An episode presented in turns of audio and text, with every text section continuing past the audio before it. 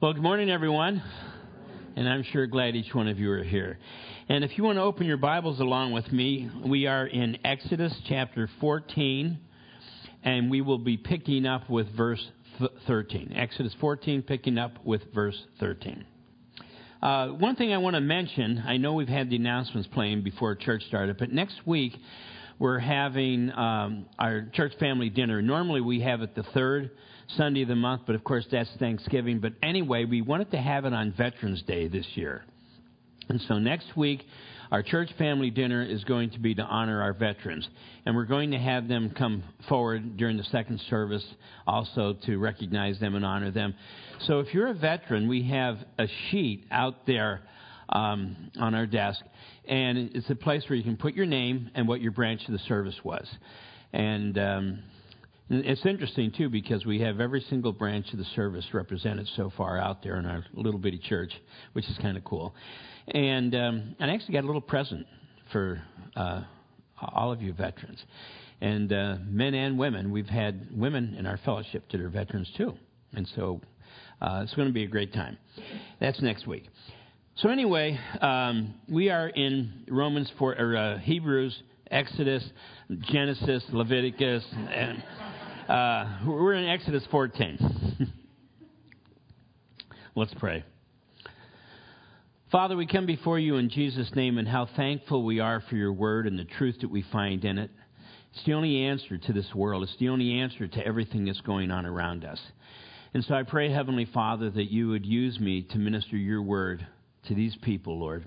Your chosen people. Your chosen people are those that have committed their life to you and are born again and they have become the Israel of God. Not only Israel the nation, but we all who love you. And I ask, Father, that you'd anoint and use me and help me to minister in such a way that it would make sense and also fill the hearts with joy and confidence of everyone here. And so, Father, come, anoint and use me, I pray. In Jesus, Yeshua's name, amen and amen. You know, it's an interesting thing having been a science major because I look around the world and I cannot believe that people believe that everything came from nothing. I mean, really think about it. If creation is true, which it is, we have infallible proofs. I mean, infallible proofs that creation is true. Then what that means is there was an eternal God who created everything that there is out of nothing. And he created these species and, and all the planets and everything bam, just as they are. And a lot of people say, oh, I have a hard time believing that. I'd rather believe that there was this dense uh, glob of matter about the size of a, of a period on a page in the universe. Of course, we have no idea where that little dot came from, and we don't have no idea where the universe came from, but they said it was there. And that little dot just exploded in what we call the Big Bang and became everything that there is. And of course, the redshift, I don't want to get into all that, proves that that whole idea of the expanding universe is, is completely contrary to what they say anyway. But the point that I'm getting at is then they'll say all this inorganic material somehow you know exploded out and then there was a glob called the earth and then somehow there was water that came upon the earth that developed this cosmic ooze and out of that cosmic ooze you had certain you know things developing and all of a sudden one of them crawled out of the out of the ocean and became a man. You know it's a long process and this and that. And they'll say why can't you believe that? Doesn't that make more sense? No it makes no sense at all. But to know that there was and is a creator God who created the heavens and the earth, who said, Let there be light, and there was light, makes much more sense. And you might be wondering why I'm getting into this. It's because if we don't understand that there is a God in heaven who created the heavens and the universe, who determined the very end from the beginning, and has a very real purpose for your life and for everything that's going on in history, then we, would be a mess. Nothing makes any sense. Because the Lord does have a plan. I mean, all you have to do is look at the political scene today. And it's like, oh. But our focus shouldn't be there. Our focus should be on the promise that God has made. That one day He's coming back for His church. Because He created this world, and the world rebelled But in his love, he provided a way of redemption that the people of this world could come back to relationship with God. But there's going to be a time that he would bring judgment on the unbelieving and this, this unregenerate world. And we're getting close to that time. I don't know the day, I don't know the hour, but all I know is Israel's nation all I know is that all the nations that are prophesied in Ezekiel 38, read Ezekiel 38. 36 is Israel coming back into the nation. 37 is that they're blooming and, and becoming very successful. 38 is, uh, is about all these nations that are coming against Israel in order to attack it. And that's the time of the rapture, the raptos, the Latin word that means to be caught out, to be taken up into the air violently. And it doesn't mean violently like an, uh, it means it's just quick and you know and fast. And so we have to realize we're living in that time. And things are getting closer and closer and closer. So when you read the book of Exodus, which we are this morning, and it talks about the children of Israel being taken out of captivity, there is a captivity that all of us as believers are going to be taken out of very quickly, very soon. And it's something we can pray about and we can be thankful for. Now, at this point in uh, chapter 14, the Egyptians, Frank brought this up in the first service, they were very angry with themselves for allowing the children of Israel to leave. You have to realize, for 30 years, when the Israelites first came into Egypt, for 30 years, they lived in peace and prosperity. But then, when Joseph was no longer in power, you remember it says there arose a Pharaoh who knew not Joseph will be, you know, and when Pharaoh was no, uh, when Joseph was no longer in power, then they turned the tables around, and all of the Israelites became slaves.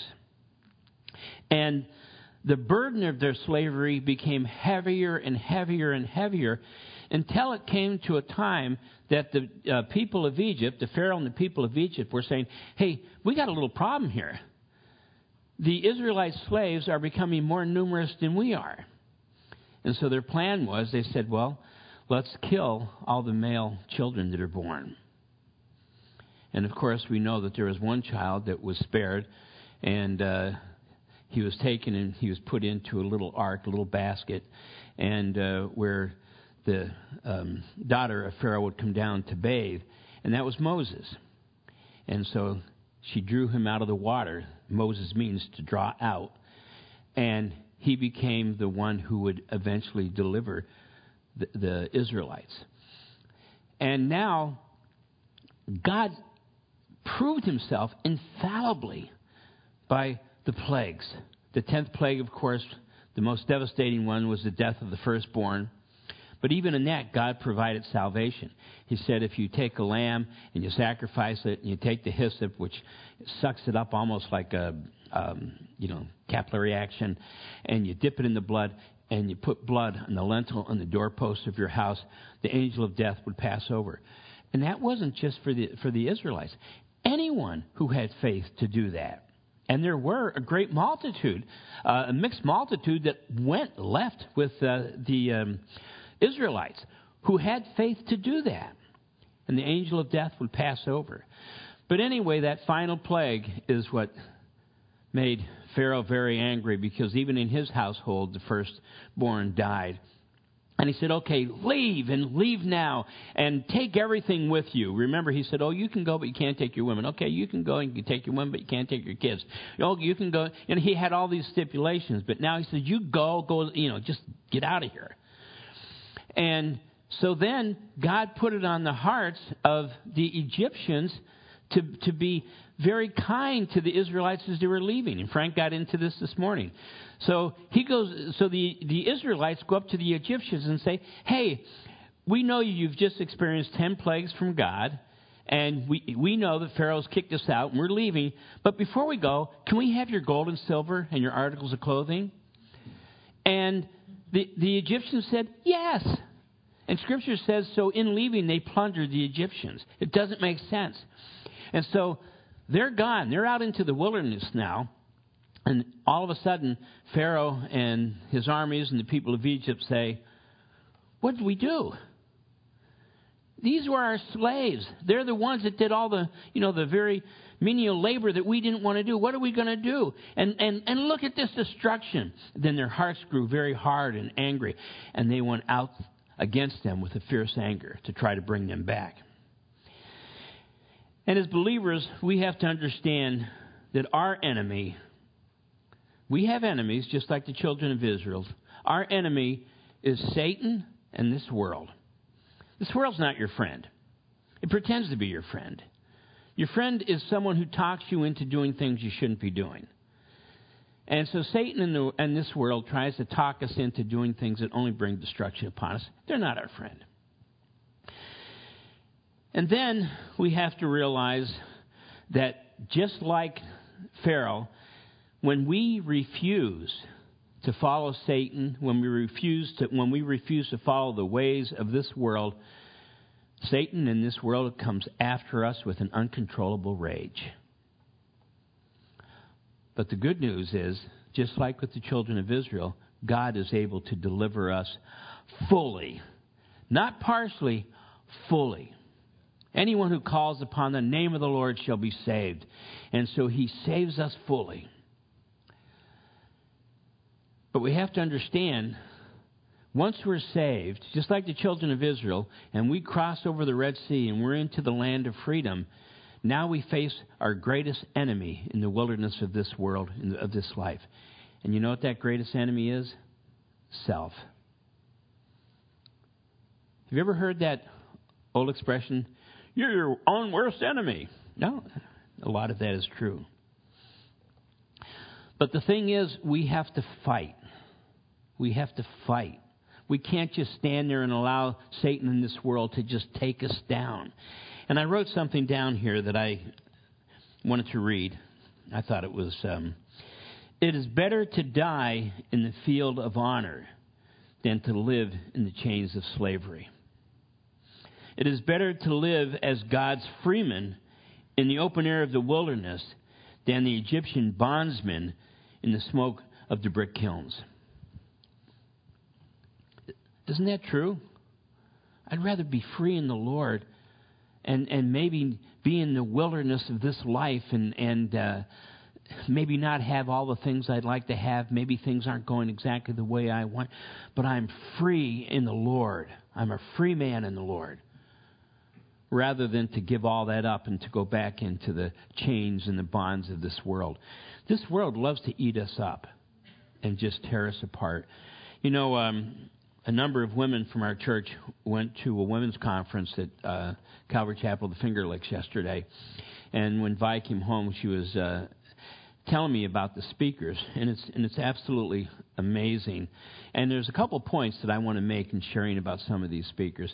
Like one of the speakers was, you know, completely lost in drugs and in every other thing you can imagine. And Jesus Christ was able to redeem her and to free her and to give her the power and the strength to live above that sin.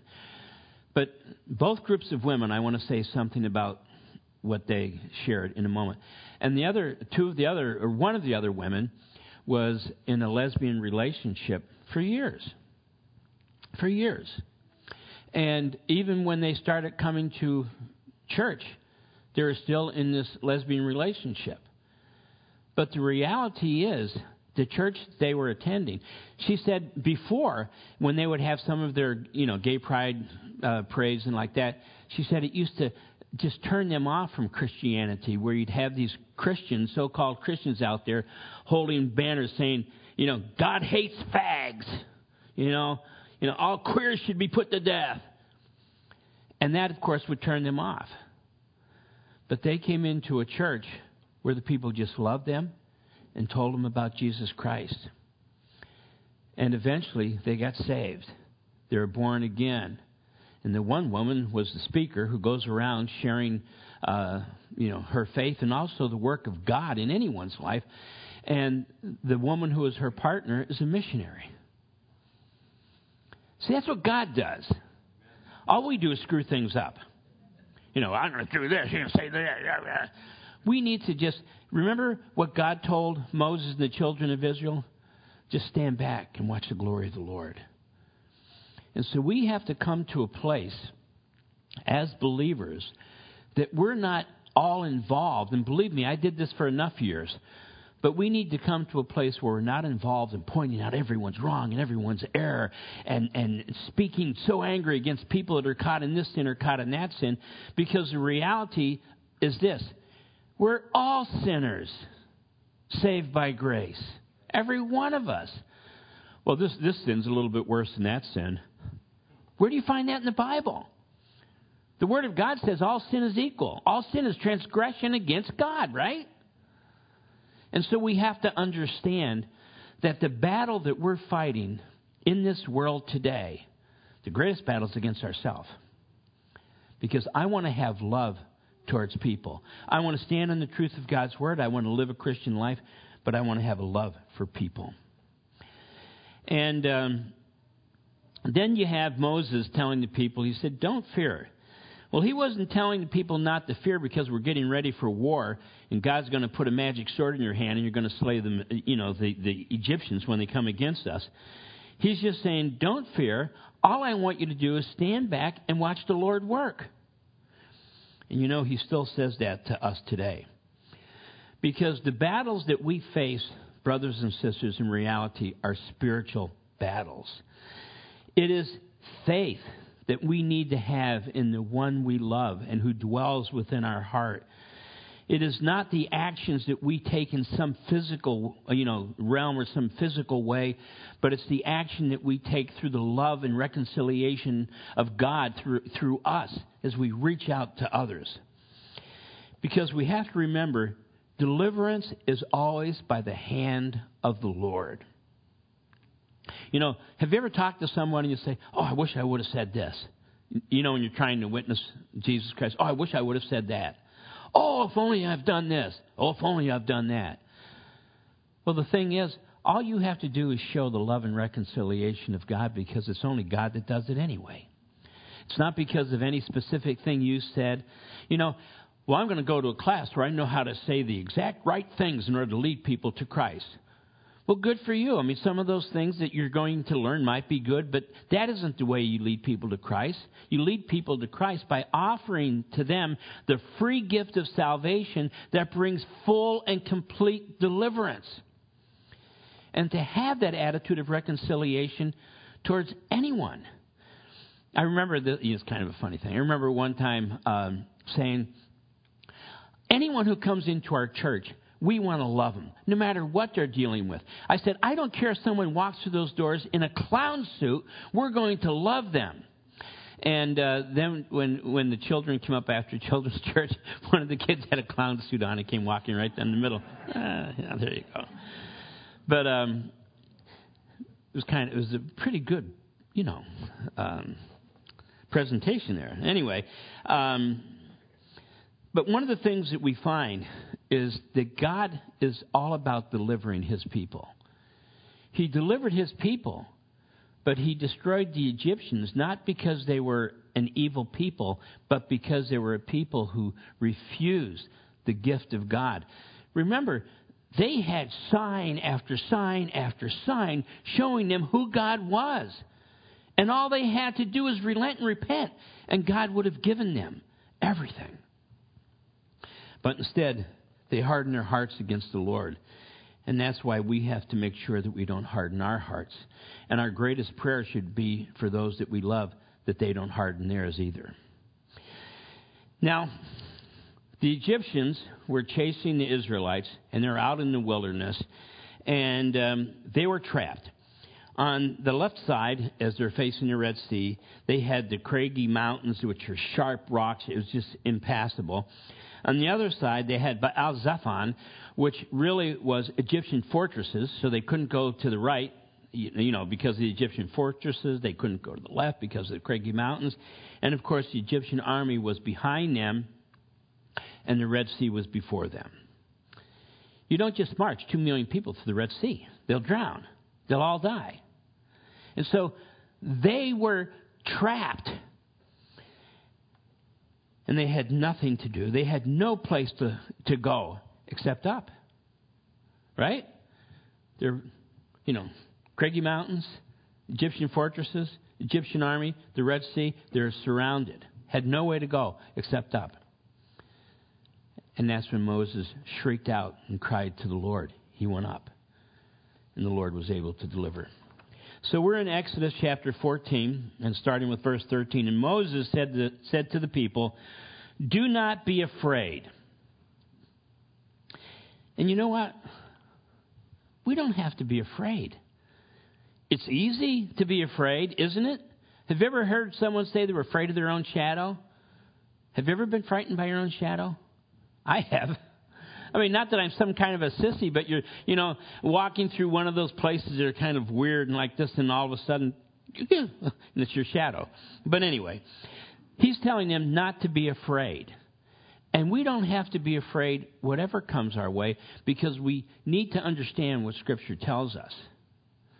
You know, we might lose our physical lives, but we never die. We go to be with the Lord. Physical death isn't the end for the believer, it's the beginning of a new life in Christ. Okay. So, anyway, he says, Do not be afraid. Then he says, Stand still.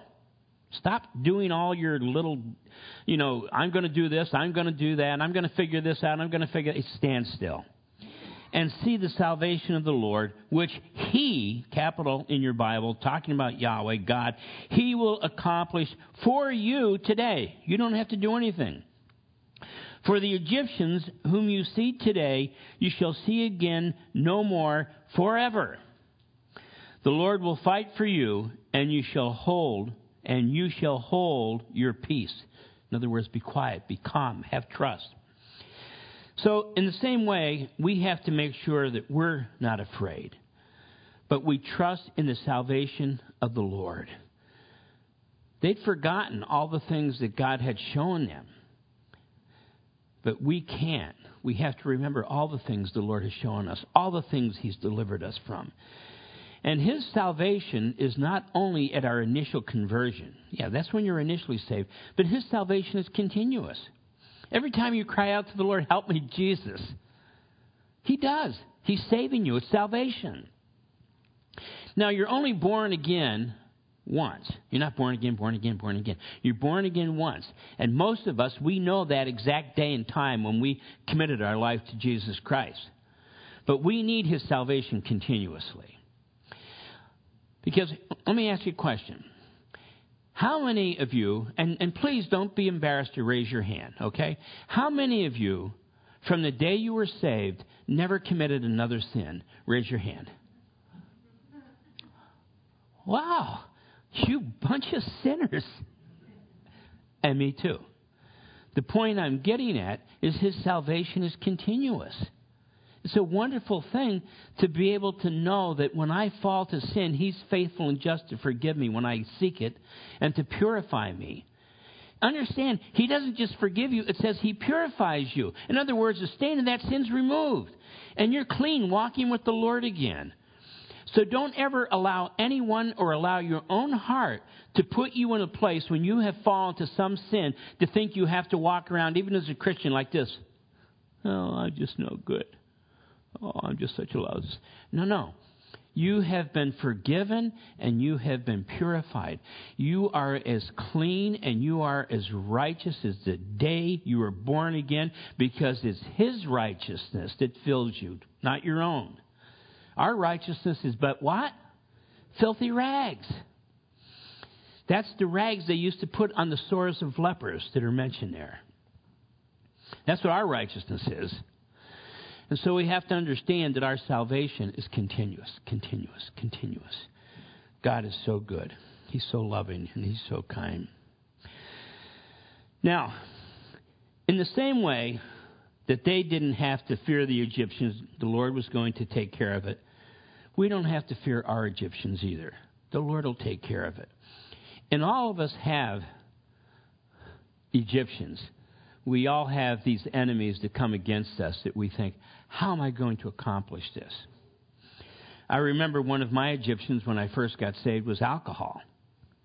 And uh, I tried every way you can imagine to quit drinking on my own. Because I was one of those guys that I drank Boilermaker. Some of you don't even know what that is. I used to get a juice glass of whiskey and a and a glass of beer, you know, sip the whiskey, drink the beer. And it was nothing for me to go through, you know, a couple six packs of beer and a pint of whiskey at one, one sitting. And so when I got saved, I said, God doesn't want me to be a drunk. So here's what I'm going to do. I'm just, I'm not going to drink any whiskey, just beer. So I started drinking more beer. Still getting just as drunk. So then I said, okay, now I know what I'm going to do. I know the answer now, Lord. I'm always trying to figure it out on my own. I said, I'm not going to drink whiskey and I'm not going to drink beer. I'm just going to drink wine, a gallon at a time. And uh, so obviously, it didn't do anything. And then finally, I came to a place where I said, Jesus, help me. I was really crying out to the Lord because the alcohol had the best of me. And I said, just, Jesus, help me. And He did. I tell people that I believe in all the programs they have to help help people through alcohol and drug abuse, you know, the, the 12 step program. I believe in all of those. But for me, the Lord used a one step program.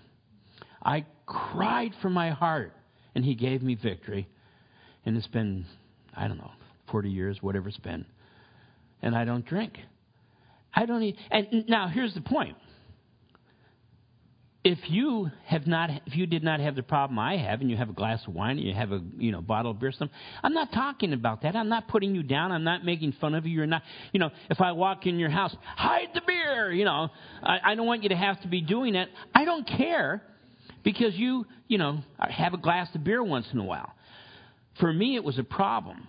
For me it was the Egyptian army and the Lord gave me the victory and he's still able to do that and how many times does the Lord bring our greatest victory when things seem the most difficult?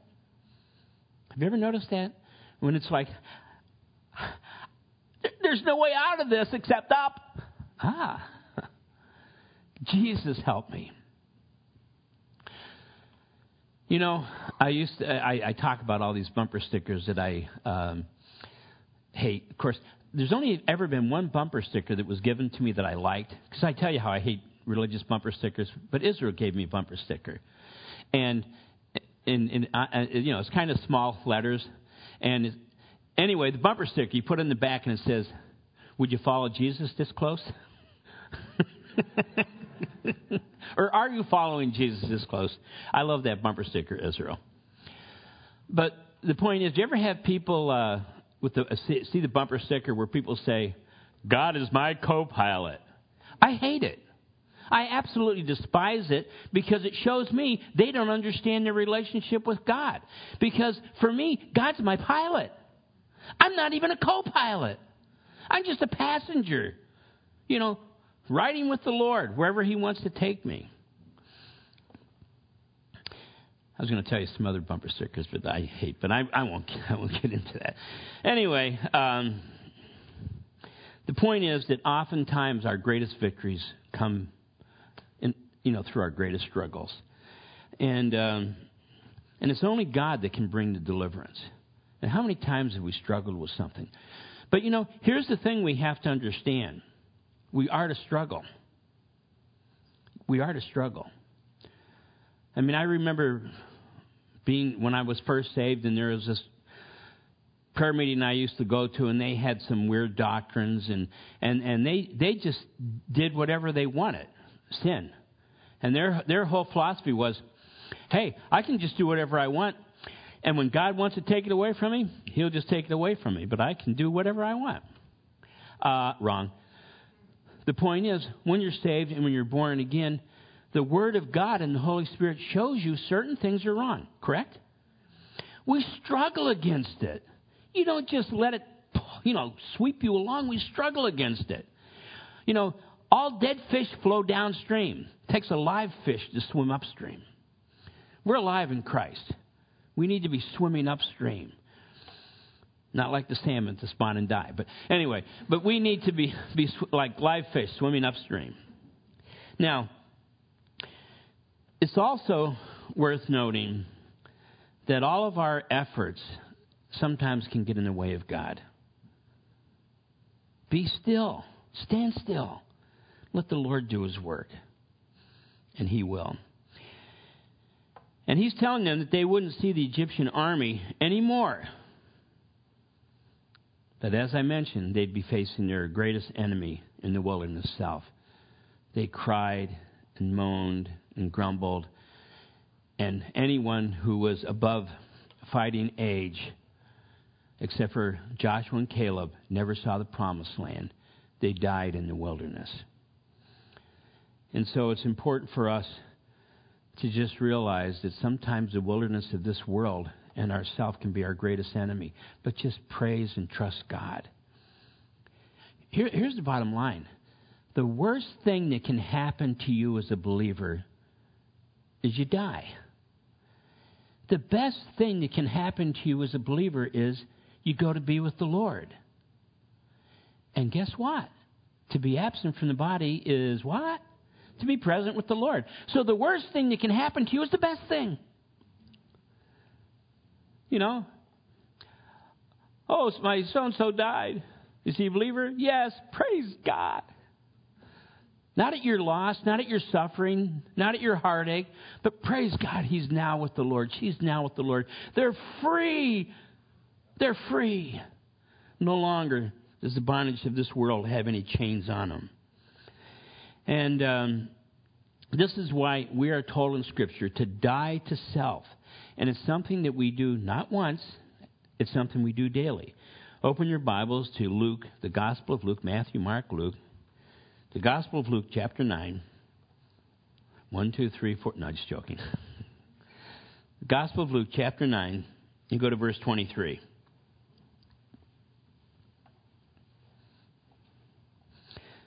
The Gospel of Luke, chapter 9, verse 23.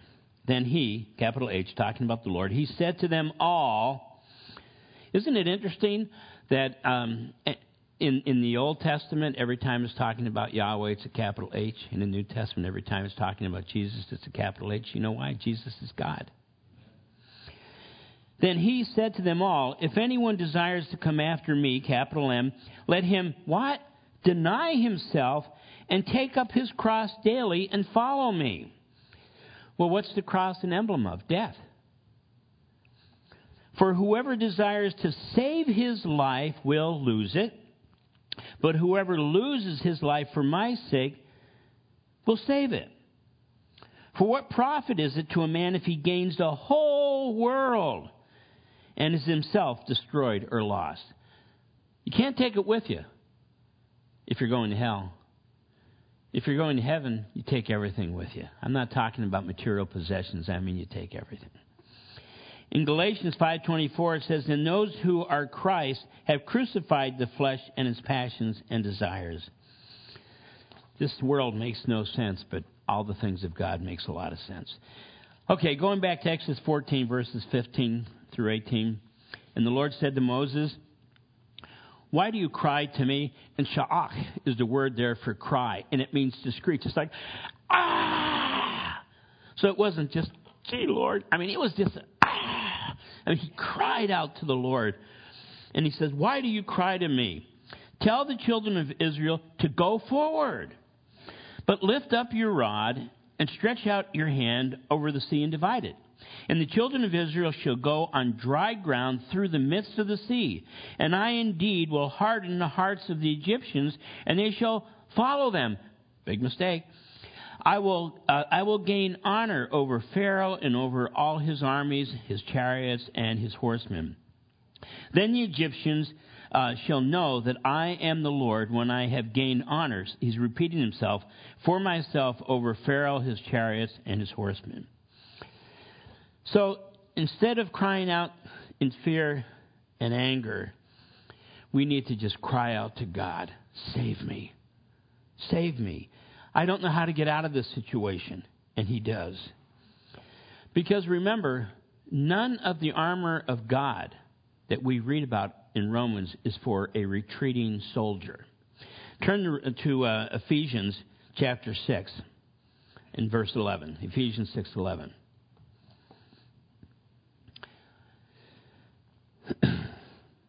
Ephesians 6, uh, uh, chapter 6, Ephesians chapter 6 and verse 11.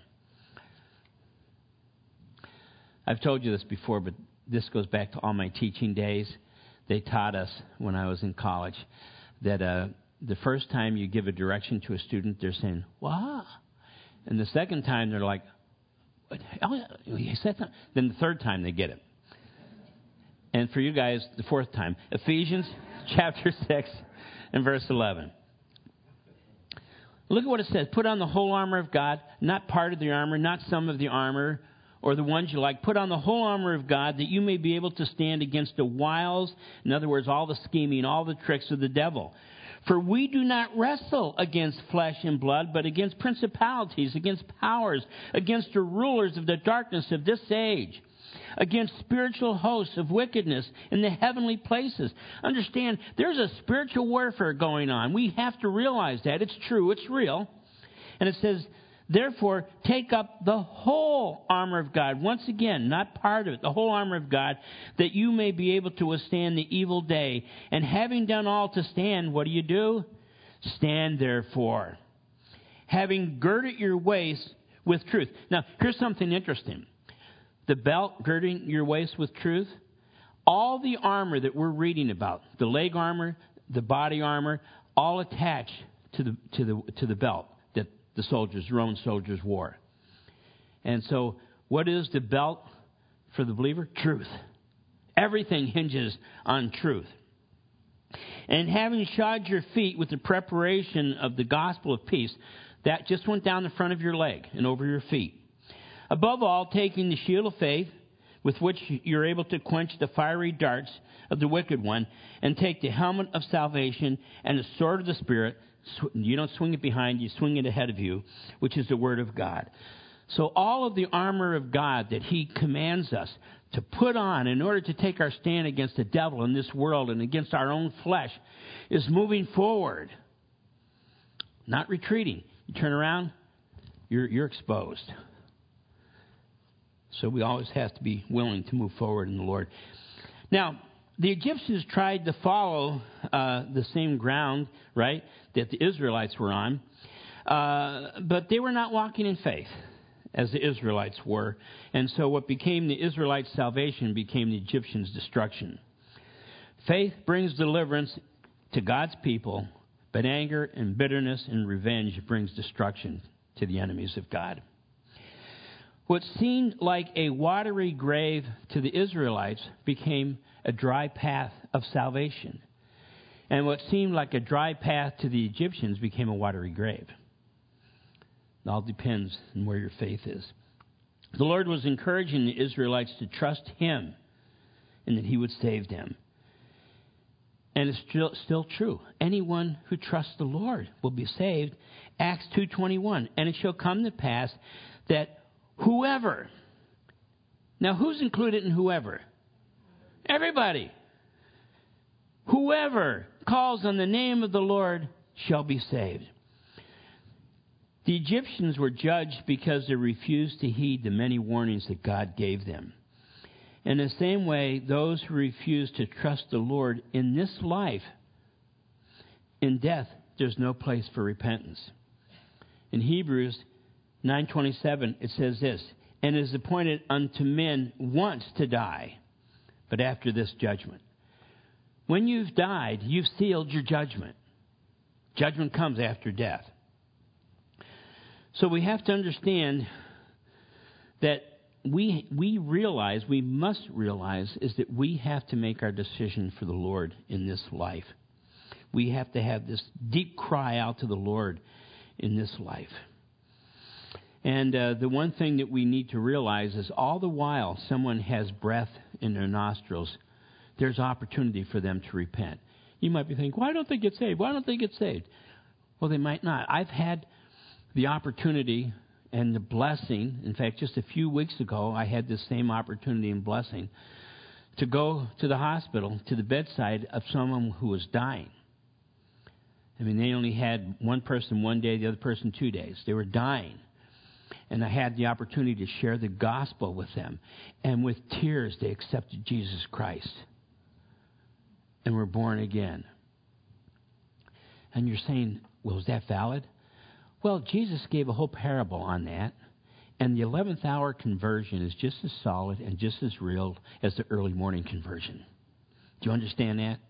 You have someone who's walked with the Lord their whole life, and then someone who accepts Christ just before they die. You might say, well, why don't I just wait till just before I die? Because how do you know you will? And number one, your life's going to be a mess until that point. So we need to walk the path of righteousness with the Lord.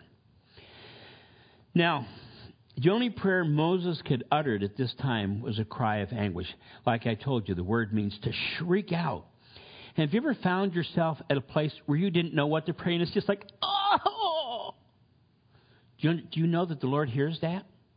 Do you know that the Lord understands your heart? He hears that and He answers that prayer. In Romans, it says this Romans chapter 6, chapter 8, verse 26, if you want to write it down. Romans 8, 26. Likewise, the Spirit also helps in our weaknesses, for we do not know what we should pray, pray for as we ought, but the Spirit Himself makes intercession for us with groanings which cannot be uttered. So those times you're like, God, he hears you. He knows your heart. He knows exactly what you're crying out for. You don't even know. He knows, and He will answer you. Now, when He gave Moses the command to bring salvation to the children of Israel, and He said, Take a rod and stretch out your hand, understand it was neither Moses nor the rod that divided the Red Sea, it was God. The rod was just an instrument, just a symbol. Moses was just an instrument, just a symbol that he used to divide the sea. So never look to the symbols. Remember, we're going to find later on in our study the children of Israel are in the wilderness, and all of a sudden these serpents, these snakes, start coming and biting the people, and as many people who were struck by these serpents died. And they cried out to God, and God had them put a bronze serpent on a large pole called Nehushtan, and they were to stand it in the middle of the camp. And anyone who was bit by one of those serpents, if, if they looked up to that serpent that was on the statue, the stick, they wouldn't die. They were saved. Well, what happened is they ended up turning around and started worshiping the statue, the serpent. And God punished them for that and made them grind it up and drink it. So, the last couple verses we're going to do very quickly and the angel of God, this is uh, verse 19 of uh, 14, and the angel of God who went before the camp of Israel moved and went behind them, and the pillar of cloud went from before them and stood behind them. So it came to pass between the camp of the Egyptians and the camp of Israel. Thus it was a cloud and darkness to one, and it gave light by night to the other, so that one did not come near the other all the night. So, in other words, Here's Israel. They have no place to go. They're waiting for God to work. Why didn't the Egyptian army come in and just destroy them? Because God put a barrier. And so there's a barrier between his people and the Egyptians. And God still puts that barrier there for us as well. The angel of the Lord still goes before us, and yet at the same time, he watches our back. And uh, what was a cloud of terror to the Egyptians was the light of daylight to the Israel, Israelites. And I can't even imagine what this must have look, looked like. And it speaks, it speaks to us the truth that Jesus is light. In him is no darkness at all. If we walk in the light as he is in the light, we have fellowship with, uh, with, one with him and with one another, and the blood of Jesus Christ, his son, purifies us from all sin. So we walk in his light, and he protects our back. Because understand this cloud of darkness, the word that's used there for darkness, those, those Egyptians couldn't even see their hand in front of their face. They were, face. They were completely in dark. It would have been a very fearful thing. God kept them away. And the same thing is true. You don't have to be walking around like this. Just keep walking with the Lord. He'll take care of your back. He'll take care of it. In 1 Corinthians chapter 10, verses 1 through 4, it says, Moreover, brethren, I do not want you to be unaware that all our fathers were under the cloud, all passed through the sea. All were baptized into Moses in the cloud and in the sea. All ate the same spiritual food, you know, the manna, and all drank the same spiritual drink. For they drank of that spiritual rock capital on your Bible for rock, that followed them, and that rock was Christ. Did you ever wonder where the rock came from that Moses struck to bring water out of? Somehow, I don't understand it, but Scripture tells us that there was a spiritual rock that followed them in the desert, and that rock was Christ. And the rock, Jesus Christ, is the rock of ages, and He still follows us in our life, and He still watches over us, and He still protects us, and He loves us. And no matter what comes our way, all we have to do is cry out to the Lord, Lord, save me. And He does. He loves you. He loves me. He loves the world. For God so loved the world. And so you and I, as His free men and women in faith, need to be out there and trying to set the captives free by the work of the Spirit and by the Word of God. Father, we come before you in Jesus Yeshua's name, and we thank you for your word and for the truth that we find in it. And I ask that the things that we looked at, the things we studied this morning, would encourage us and help us to walk a life of faith. We love you, we praise you, we thank you. And I ask, Father, that your blessing would be upon each one who is here, that they would leave here stronger than when they came in. And I pray all this in Jesus' name. And all of God's people said, Amen. Amen. God bless you, my friends.